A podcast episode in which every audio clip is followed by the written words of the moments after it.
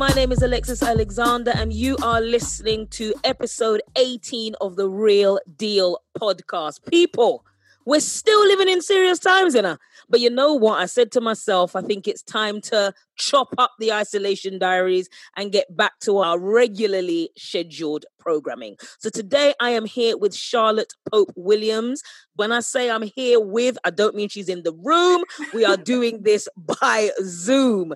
So I'm here with Charlotte Pope-Williams. She's a soca addicted carnival obsessive. I mean, clearly. She's also a fully qualified barrister with full rights of audiences, specializing in financial services disputes. Did you see my change of voice there? Wonderful. She has been both self-employed and employed and worked in the public and private sectors. Outside of work, Charlotte has a strong sense of civic duty and volunteers regularly in her local community and beyond. Since her adolescence to date, Charlotte has been a strong advocate and supporter of the elderly Hairouna Older Adults Day Centre, which supports older adults in Buckinghamshire, where she grew up, helping to safeguard them from isolation and promote overall good health and quality of life. Charlotte is also an LGBT great ally and has a particular interest in intersectionality. Get your mouth around that one. Particular interest in intersectionality. I'm sure she'll be telling us more about that. And the potential challenges faced by those from ethnic minority backgrounds who are also part of the LGBT community. Charlotte, boop, boop, welcome. How are you, my dear? I am very, very well. I'm very pleased to be well, given the current climate that we're living in. So exactly. We're starting. Yeah. Most of the kind of introductions are you well in terms of are you good? And also, are you corona free? We pray. I believe so. I have an attitude of gratitude. I'm grateful I'm here and well. Good. All right. So I need to rewind a little bit to that introduction because I had to wrap my mouth around a couple words there. So the Elderly Hairouna Older Adults Day Centre. What's Hairouna? What is that? So Hairouna, well, I'll take a step back. My family is from St. Vincent and the Grenadines. Yes, the best group of islands in the whole Caribbean. I mean, I'm not biased at all. But all right. Yep. No, 100% Vincentian, no extras, no deviations. In any event, the original Indigenous people's names for St. Vincent was Hairouna. Okay, all right, nice. So you support them, and that's in Buckinghamshire? Yeah, so I grew up in Wickham that has a very high population of Vincentians. Okay. Hairouna Centre particularly supports people of Caribbean heritage. It supports others too, but just caters particularly to those older people's needs, food, music, culture, engagement with our community, so they don't feel alone in their later years. Nice. Okay. All right. And then fast forwarding a little bit into the intro as well, you spoke about having a particular interest in intersectionality and the potential challenges faced by those from ethnic minority backgrounds. So intersectionality, can you give us a little definition? Yeah, wow, you put me on the spot. Oi! Sorry. This wasn't in the brief, was it? This wasn't in the brief. That's fine. So people might be aware that different individuals have groups of what are called protected characteristics. So that might be your race, your ethnicity, sexual orientation, etc. And often when we're talking about things, we only focus on one thing. So your race or your sex as a woman. Intersectionality looks at where those protected characteristics intersect, where they meet with one another. So you're a black lesbian woman, or you're a black gay man, or you're a disabled Asian woman, and what that means in your life. And actually that there's lots of issues because you fall into those different sections. So it's not just one thing that could be causing an issue or one thing that could be a difficulty. Precisely. Got you. All right. Okay. Well, we are pleased to have you on the show. As people know that listen in, I like to get interesting people on the show. I also like to make sure that I'm speaking with people in the community that have got a lot to say, and also those that we don't see very often. Because I remember not when we first met, but when I found out you were a barrister, I was like, black woman, she's on the soca scene. 1 minute she in a little two-piece, the next minute she's there, she's supporting the people. And I like those, what sometimes people call walking contradictions. So, you know, that sense of you wouldn't necessarily assume that that is what you are as a barrister or what you are as a carnival queen, should we say. Yeah. So tell us a little bit about how did you even get into being a barrister? How did that all kick off? Gosh, wow. I know, we need bullet points. Boy, we're taking it back to the beginning. I'm taking it way back. To the beginning. Effectively, I was just always super academic at school, from primary school all the way through. And there was a lot of academic pressure at the school that I went to. And there were a number of careers open to me. And I decided at the age of 14, having participated in a mock trial at my local magistrate's court, that I could be a bad woman barrister. I also wanted to be a neurosurgeon as well at the same time. I kept the or in it.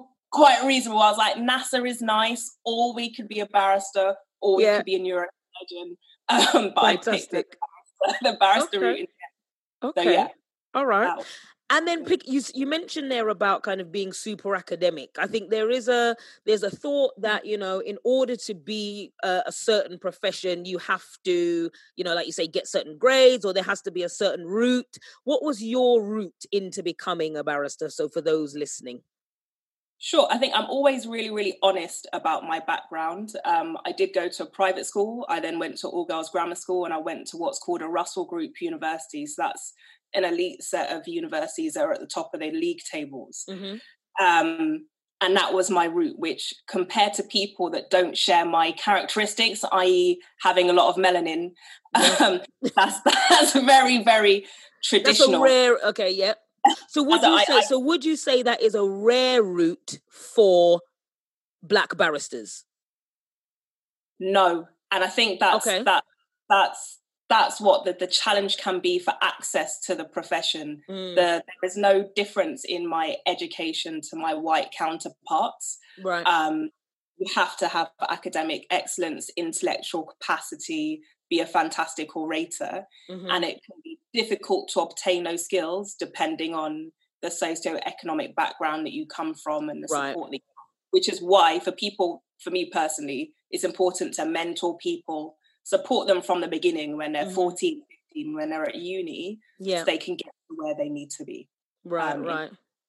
So, and what do you think, what do you think are some of the things that people can do in terms of access? So you're saying about that's why access is important, as you said, you know, not everybody is going to be able to have that route to get there. So are we in a situation where literally that means they don't get there? Or are we in a situation where access is possible and, you know, there's support systems in place, or, you know, there's schemes or scholarships, or I don't know, how does access work that you've seen, and does it work? I mean, access works to a degree, but there's always room for improvement is my diplomatic response. Yeah. Always room for improvement. I think that the internet is a fantastic thing now. I didn't have that when I was trying to qualify. So following people on platforms such as Twitter, like The Secret Barrister, or Adam Wagner, who is a human rights barrister, or Natasha Shatunde, who is a family law barrister. There are lots of people where you can literally track their careers and get advice and information about the law. The Inns of Court that all barristers have to be members of offer free tours. It's free. Just go. Corona after Corona it's free. And what we'll do is we'll put the link to kind of how people can find out about those tours in the information as well. So we'll do that. 110%. But there are lots of free resources that just weren't available when I started out, and there are scholarships to pay for my training as a barrister. I had a full scholarship called a Lord Denning scholarship that paid for all of my studies. And but for that, I would not have been able to qualify because I didn't have £17,000 lying around to pay for my vocational course. So that access is possible, and the internet is a wonderful resource to find those accessible sort of resources as well. Yeah. Okay. All right. So let's take a dive into what is kind of a day in the life of a Black female barrister in London. England, you in London, England, UK. Yeah, what's a day in the life look like? Oh my goodness! my day can be absolutely insane. So I will wake up, and the first thing I'll do is I'll check my emails to see if anything new has come in. Mm-hmm. The types of cases that I'm instructed on are multi-billion pound commercial litigation. So that's massive companies like banks, insurers, pension funds, fighting each other for hundreds of millions of pounds. So, you know, it's a little bit of pressure. A little bit of pressure there. So, and it also sounds like there's possibly like a lot of old white men in those rooms. Oh yes, normally I am the only person with my melanin content in the room. Okay. Often the youngest in the room, and you know, I have natural hair, so I do make an impact, of course. I wear my natural hair out. Amen. So, amen. So, you know, I am something somewhat extraordinary when I walk into a room, but often, for example, today I will do what are called conferences, so I'll advise people about what their litigation strategy should be, what they should do next, make various applications to appear in court. I guess the closest comparator, even though I hate to say this, the closest comparator that people might be able to think of is Suits with Meghan Markle. Okay. Yep. So life can be a little bit like that. You will go to lots of these high-rise, glossy offices. You have to present well. You will be dealing with people who are responsible for millions of pounds of money, of the public's money as well, and you have to provide them with advice and support. And then when it comes down to court work, it's as you'd see somewhat on television, although we don't move about, we don't pace up and down. I know there's a programme on the quiz, and it really upsets the barristers. We're not pacing, we don't gesticulate, you stand still and you do your Sorry to let you down. We had gowns and wigs. There was some pacing, there was some long pauses, there was some sharp intakes of breath. No, this is not an order, but it doesn't mean that it can't be dramatic and exciting. But yeah, sometimes the hours can be long, but it's it's fascinating. You get to interact with so many fascinating people. That's what makes it all worthwhile. Okay. So kind of going back to what you were talking about earlier on in terms of intersectionality. So we've kind of touched a little bit on three kind of points of your intersectionality in a way, in terms of we spoke about your youth. We spoke about your we spoke about your youth. Yes, we did. We spoke about your gender, so the fact that you're female, and we also spoke about the fact that you are Black. Yeah. So how would you say that those three things impact on your reception in these areas? So when you're going into, as I said, when you're going into these places and they're full of, the room is filled with, you know, kind of old boys club, for want of a better word, and things like that. How do you find that you're received, and how do you deal with that on a daily basis? I think it depends on the audience, but often it's a little bit of shock and awe. Because I have a European sounding name, when I walk into the room, I am the last person that often my audience expects to be Charlotte Pope-Williams. And I have people look behind me wondering when the real Charlotte Pope-Williams, who sent them the fabulous advice, is going to arrive. Yeah. Because this woman with the afro hair that's 4C cannot be her. So there's that. There's an assumption that by some people, not all, by some, that you are somehow less able, you're certainly less able to understand the magnitude of the problems that they're dealing with, because you may lack maturity. And then there's the ingrained stereotypical assumptions that if you're Black, you are somehow less academically able, less intellectual. If you are a woman, often people try and talk over you, assume you're less assertive. If you are assertive, you are aggressive. Of course. So you're having to overcome all these stereotypes and tropes, as well as do your day job, which can be challenging. And how do you manage it? I mean, we think about, you know, everybody knows that when I'm talking to people, I like to think about the link with mental health, how people, you know, look after their own emotional health and well-being and things like that. How do you manage your own? Because I can imagine that must take a toll, that must have an impact of some sort. Yeah, no, 110%. I think first having safe spaces. I'm blessed to have a wonderful family that I can speak to. friendship groups with people that share the various characteristics that I have, where I can just have an outlet to vent. Yeah. I'm a massive advocate of therapy. If you're having a hard time at a particular point in your life, see a therapist if you can. Yeah. Talk to someone. I know that there's frontline therapy, for example, that's online. They're still doing consultations, particularly for people of colour. And it's affordable, because I appreciate that affordability can be a massive barrier to people accessing mental health support. Mm-hmm. So I definitely recommend that. But also just having faith in myself, trying to make sure that I do little things like make lists of gratitude or lists where I acknowledge for myself the skills and ability that I have gained over the past 10 plus years in my profession, because I'm paid by the hour. They wouldn't be paying me if they didn't think I was good, especially considering all the factors that count against these people wanting to engage. I'm a Black woman. They perceive me to be young. So I must be good if you got me in the room. If they've sent her, there must be something. I must be somebody. So that really helps, just to have those internal conversations with yourself before you go. But also I have some amazing colleagues. And in my profession, I have what I call ride to die colleagues who have supported me from the beginning to the end. And it's important to find those allies in your profession. I wouldn't be here without them. So endlessly grateful. Mm. Okay. And then if you were to think about what you said, for example, that you've been self-employed, you've been employed, you've worked in the public and the private sectors, what have been some of your favourite roles or your most interesting roles?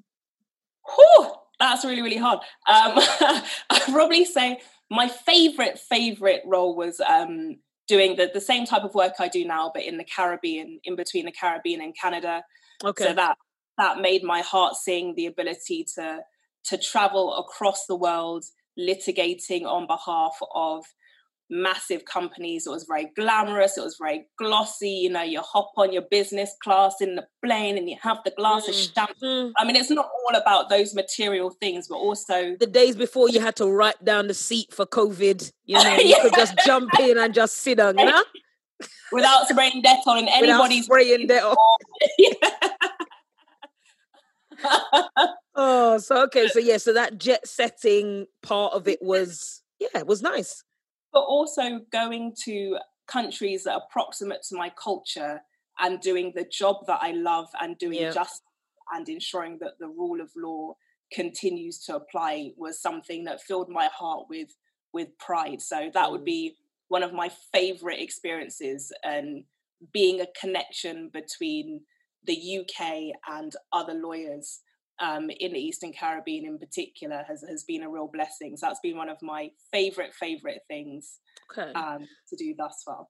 And you're talking about culture, and I'm just thinking, do you ever come up against, or I shouldn't say against, but do you ever come up, I'll say against, do you ever come up against any other, you know, barristers, lawyers, etc., that you kind of look at and you think, you can't say that, you can't do that? You know, you can't believe what you've just said. You know, that type of difference in belief system. And I'm probably taking this from what I watch on TV. I love a Law and Order. Yeah. I used to love a LA Law back in the day. Okay. I used to love all them shows. And, you know, just you always kind of see these lawyers that are, you know, they might say things and they maybe break a little rule here or break a little rule there, and there's that kind of fight back and forth. Do you ever come up against anything like that? I mean, I think that's a common misconception. In fact, I know it is. If there's one thing that... Oh, man! I'm sorry. If there's one thing to say about... I mean, I speak for barristers in particular. Like, integrity is the most important cornerstone of our career. Right. Integrity and being honest. If you are dishonest, you get disbarred, and it doesn't matter how small that dishonesty is. You steal a chocolate bar from a shop, that could be it. Your regulator may disbar you. Really, really serious. So in terms of telling the truth and acting with integrity, even if I might not like someone and they might not be my friend outside of work, generally speaking, people do act with integrity. Whereas you can come up with what I call the cultural and social barriers and challenges, where people will make those comments about your hair. So a recent example is someone, I had some beads, Fulani-inspired beads, in my hair last week, and someone said, "Oh, look at those knobbles in your hair. Look at those what? Knobbles." All right, people, we need to take a minute. Knobbles. I'm going to need to find a definition of this. Knobbles, okay? Carry on. Knobbles. They're so very exciting. Is that some kind of, cultural thing? Now, this is in a serious conference with a number of other lawyers. And this senior practitioner thought the most appropriate thing to do in his formal work setting on video, because of COVID, of course, was to point out the fact that I am an ethnic minority, effectively. Yep. Number one, point out that you are that, and also ask you about your knobbles. And ask you about, because that's what we're here for. Yeah. So it's things like that you do come across. And to be honest, I try and challenge it effectively but politely, because it's not acceptable. No. And no one should talk to you like that in your work environment. So those are the types of challenges that are hard. Okay, all right. So what we've spoken about a little bit is we've spoken about how you got into being a barrister. We've spoken about the different ways, in terms of access, if there is anybody listening at the moment that maybe they've got, a son, a daughter, or even themselves, they might be listening thinking this is a kind of route that I'd like to go down. We're going to make sure we get some links and stuff in the information that we send out. So if people want to find resources, you spoke a little about scholarships and stuff like that. We'll make sure we get those links in there for people as well. So I wanted to also speak to you a little bit about how you became addicted to carnival. Because I feel like that's also a link that we need to make sure that we explore. Where did this all come from? You know what? I mean, growing up, my family is Vincentian, so soca, calypso, that's life. I remember doing like a little wine to a song called Sugar Boom Boom. Sugar Boom Boom, yes. Sugar Boom Boom. So yes. Sugar Boom Boom. And I remember my mum lining it up on the vinyl, because you had the vinyl, and I must have been about 3 years old, and we'd have a little living room wine to Sugar Boom Boom. And there were lots of Vincentian parties at a local community hall when I was young. Yes, and all ages, all family, everybody would go down. All the I used to look forward to those fetes with my whole heart, because you would hear "Lift Up Your Leg and Jump" and all kinds of high quality soca tunes. I love it. High quality soca tunes. Old school, and people would get on bad. They would sweat out their relaxer. They would look like a different person when they came out of the dance, and walls were slick wet. And just seeing that kind of elation and joy is where it started. And then a lady who unfortunately passed of cancer, called Judy, in my hometown, started a carnival in our community, and I did my first sort of proper costume when I was 10, and I was on the front of our local paper, and I thought I was a bad girl. Of course, but you were. What do you mean think? You were. Don't let anybody tell you any different, my love. You were. That day, after I touched the road, that was when I remembered. My mum has taken me to Notting Hill since I was 3 years old, so I've always been immersed in the carnival culture, but it just brought me so much joy. And then playing Mass in the Caribbean, it just makes my heart sing. There is nothing, I never feel happier or more empowered or more proud to be a West Indian. And when I'm touching the road, whether it's Jouvert, whether it's Fancy Mass, and it's for the culture for me. Definitely. And I mean, I'm really sorry, but I'm going to have to now kind of drag you back down to earth and ask you the question. How do you feel that we might not be in a carnival for the rest of the year, possibly till 2021? How's that sinking in? It's breaking my heart. Yeah, I had my costume ready. Yep. I secured it from early. For which one? So this is for Notting Hill, because I knew that I wasn't going to go to Trinidad this year. So I was like, okay, I'll definitely do sort of the whole thing in Notting Hill. And I had hoped that I might be able to do Cropover. Mate. But as that news, I think that news broke like 2 days ago, and I remember I looked at my phone and I just dashed it. I dashed it. So I knew it was coming, but the distress level when it actually hit my screen was just. It's just, you know, every year of my life since I was 3 years old, I have touched the road for one carnival or another. Mm-hmm. So the notion that this year I won't be able to do it for any really, really brings me down. Mm-hmm. I don't know. I might have to put on an old costume in the living room and just like palance. Well, this is the thing. There's many online fit where people are just putting on their costumes and just doing what they're doing. So, I mean, you might have to jump in. I don't know. But that means that 2021, I will be going so hard.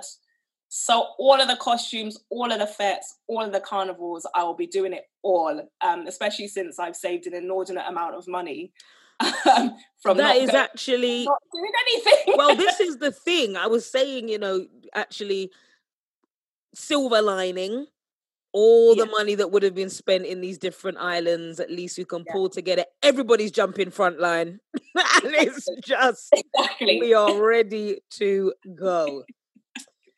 All right. So in terms of ready to go, as you know, we always have a real deal dilemma. And this week is no different. So the real deal dilemma, I put it up on socials. Instagram was ablaze because, you know, people are distressed. So just going to read it out for you guys. So I woke up and my phone wouldn't turn on. And as you can imagine, during lockdown, that's literally my link to the outside world gone. So my boyfriend came round the next day to drop off one of his old phones to use while I ordered a replacement. When I turned on the phone, a whole load of text messages from other girls came up. I saw pictures and videos of other women as well. I just don't know where to start or even what to say. I'm devastated and I feel like a fool. Some of the text messages are over a year old. We've been together for 3 years now. We've had our up and downs, I won't lie, but I just don't know what to do. Help. So we named the person Shola to maintain anonymity. And if what should we call her, man? I was trying to think of something polite. But let's just say Ade. Let's say Ade. Ade. All right. Ade. So we've got Shola and we've got Ade. Okay. So Charlotte, before we go to your thoughts, because I don't already know what your thoughts are. But before we go to that, I'm just going to read a couple of the responses. So we got one response from Lizzie. Lizzie said, wow. He did not even care to wipe the phone. That's a lot. We then got a response from Sachelle. Sachelle said, cuss. She can cuss because she wasn't even snooping. He handed her the evidence and she has full permission to lose her whole entire mind. Cussing for cheating, cussing for being so damn stupid, cussing for being an ass. What type of first class moron hands over the whole evidence file? Kiss my teeth. So those are a couple of responses. But even though I know this is going out as audio, I can see you skinning tea. What are your thoughts, Barrister Pope-Williams? What does the evidence say? So my immediate thoughts are, the man is taking her for idiots. Pretty much. However, what I would do is take the problem in three parts. Okay. From my barrister point. So I'd say, okay, what does this information, first part, say about Adi? It says that maybe he's reckless. He doesn't care whether she sees this kind of cheating behavior. Mm-hmm. Or maybe he wants her to see that he's been cheating. Uh-huh. Mm-hmm. Wants to dash her in the dustbin. Mm-hmm. He's untrustworthy. He may have been exposing her to STDs over this 3-year period. Agreed. He's dissatisfied with this relationship and he's seeking some way to end it. So in light of that information, that brings us on to part two. In light of that information, what does Shola want to do about it? What does she want to do about it? Does she want to remain with a potentially dissatisfied, reckless waste man. Sorry, slightly. I shouldn't add a under the bus there. But, I mean, it's fair dues. She may want to remain with Ade, fine. Or she wants to get rid of Ade. So that brings us on to part three. Okay. If she can keep hold of Ade, then she can either keep quiet, keep stum, hush him out, or she can seek to address it, but convey to Ade that she wants to stay together. In the alternative, if she wants to get rid of Ade, she can cuss him backside and tell him about himself. Please. But I also really encourage her, if that's the route that she's going to take, to just take some time, prepare what she's going to say, ensure she's armoured with responses to whatever kind of idiot foolishness yes. you say in response. Yes. And think about, you know, practicalities. If they live together, how will that work? If they have shared assets, how will that work? Have a plan before you put Ade in the bin. So that would be my... You see Charlotte, yeah? You see Charlotte, yeah? I am asking the Lord for no dramas in my life, but if there's a drama, I'm hollering Charlotte, yeah, nah. Because my girl came to the dilemma with a whole 3-part breakdown. Like, yeah. This is part 1, ergo part 2. I can't. I think that breakdown was absolutely fantastic. We've got a response, though, from Gavin. Uh-huh. Gavin said... I mean, is this actual categorical evidence of cheating? Unless penis has entered vagina, the guy deserves the benefit of the doubt. I mean, Back over to you. I mean, I just query sort of what type of quality relationships Gavin has. But Gavin's saying, give it the benefit of the doubt, you know, just see what I want. No, I wouldn't be minded to do that myself. I think that there is evidence to strongly suggest that this gentleman, Ade, has been having intimate connections with other women, and cheating doesn't necessarily have to be a physical act. It's sharing that intimacy with another human being in a romantic context. If I'm sending you lots of sexual text messages, etc., or images, it's because I am arguably having a more romantic or sexual relationship with you, and for a lot of people that constitutes cheating. There you go. Answers and you know. And I think the fact as well, because what Gavin's point is, apparently, is that because obviously in the message, Shola says that she's seen videos and she's seen pictures of women, but because she's seen the pictures, it doesn't necessarily mean he was doing anything. But as we've said, there are text messages. My eyes are squinted for those that are listening, just listening to this, okay? I have no benefit of the doubt for you, Ade. No benefit of the doubt at all. You're a stinking crosses. And that is what I done said on Instagram the other day. You're rude. You did not even have the concern level to wipe your phone. You know, obviously, I am not saying that any form of cheating is okay. I believe firmly in the universe, and I believe that everything that is in the darkness shall at one day come to light. Okay? Amen. So what I'm saying is this just the phone had to brock so that Shola could see the madness of Ade, so that she could now hopefully move forward with her life. My only concern is the fact that Shola has decided to send us a message like this is actually some form of dilemma, is what is now making me believe, does she want to make this work? As you gave 2 options, you said, does she want to stay or does she want to go? Shante, you stay or sashay away? Which one is it that we're doing? And the fact that she's asking the question for me makes me feel like she wants to give him the benefit of the doubt. I feel like she wants to ask the question, you know, what was this about? She says they've been together for 3 years. You know, she doesn't give her age. She might be an older person. She might be thinking, oh, geez, and ages. Who am I going to meet? You know, she might be all 50-something for all we know. She might think she's old, whatever. So we got to take those things into consideration. Me personally, I'm not staying about. I don't care. I could be 90. I'm not staying about. We could have 29 picnic. I'm not staying about because I know my word. Okay? However, Shola, if you are saying that you want to at least have a conversation, maybe you want to try and salvage things, I think communication is key. I think you need to go in there. I think you need to present the information to him. We had a message from Paulie.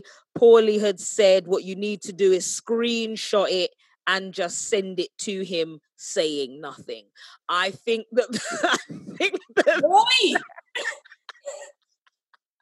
that might increase tensions. Yes. But I don't, you know, in some way, shape or form, you've got to get him the information. He needs to know that he's done wrong and you've caught him in the wrongdoing. After you've caught him in the wrongdoing, it's now about saying, right, let's have a conversation about this because we're in lockdown, innit? To be fair, the fact that he dropped the phone to you, let's assume it was social distancing. He just dropped the phone, put it through the door, went about his merry way. You might not be able to do a face-to-face. You might have to get on the Zoom, the FaceTime, the WhatsApp video because you need to see Ade in his morning corner when you have this conversation. Yeah? Okay. None of this phone call, text message. Nah. I need to see your throat. Okay? So I know what's going on. And then when you see the lies emitting from every orifice, that is when you will know it is time to say goodbye. Or you might feel sorry and you might say you might take him back. I don't know. Okay. But you know, clearly Charlotte ain't taking him back. I wouldn't take him back. However, it has to be each to his own, innit? And if you want to give it a try, at least I say this to all, you know, people, couples that I work with, etc., etc. If you are going to give it a try, you have to get on the forgiveness train. Mm-hmm. Not saying you're gonna forget, but if you actually are gonna try to do it and keep going, you have to forgive because you can't say you're gonna stay with the man and then every time he does something, oh, like the text message, yeah? No, you can't do that. You can't. You got to make a choice, Shola. You got to make a choice. There was another message that came in from Toya. Toya said, baby girl, now you have all the evidence. Please say bye-bye. Little boy, because real men don't cheat. Hold your head high because you did nothing wrong. Block, delete, because he no longer exists. You might be heartbroken for a while, but in the long run, you will be better off. You're a queen. You deserve to be treated as such. He belongs to the streets. So leave him there. All right. Desmond believes that she's lucky that she got a replacement phone. I mean, I can't.